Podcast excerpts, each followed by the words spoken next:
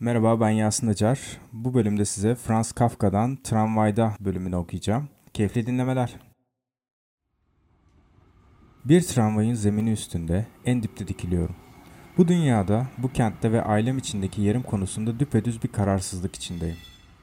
Herhangi bir konuda haklı olarak ne gibi istekler öne sürebileceğimi bile söyleyecek durumda değilim. Bu tramvayın zemini üstünde böylece dikilip kayışlardan birine tutunmamı, kendimi bu tramvaya taşıtmaya müsaade etmemi, insanların tramvaylar önünde kenara çekilmelerini ya da yolda sessizce yürümelerini veya mağaza vitrinleri önünde kımıldamadan durmalarını asla savunamam.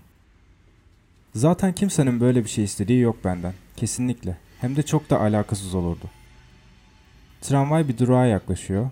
Bir kız basamaklara doğru ilerleyip inmeye hazırlanıyor. Ellerimi vücudunun orasına burasında gezdirmiş gibi bütün belirginliğiyle algılıyorum kendisini. Siyah bir elbise içinde etekliğindeki pilelerin neredeyse kımıldadığı yok. Dar bir bluz giymiş, bluzun yakası küçük deliklerle bezenmiş dantellerden oluşuyor. Sol eliyle tramvayın kenarına dayanarak destek almış, sağ elindeki şemsiye merdivenin ikinci basamağı üzerinde duruyor. Yüzü esmer, yanlardan hafifçe basık burnu, yuvarlak ve geniş uçla sonlanıyor. Gür ve kumral saçları, sağ şakağında tek tek saç telleri var.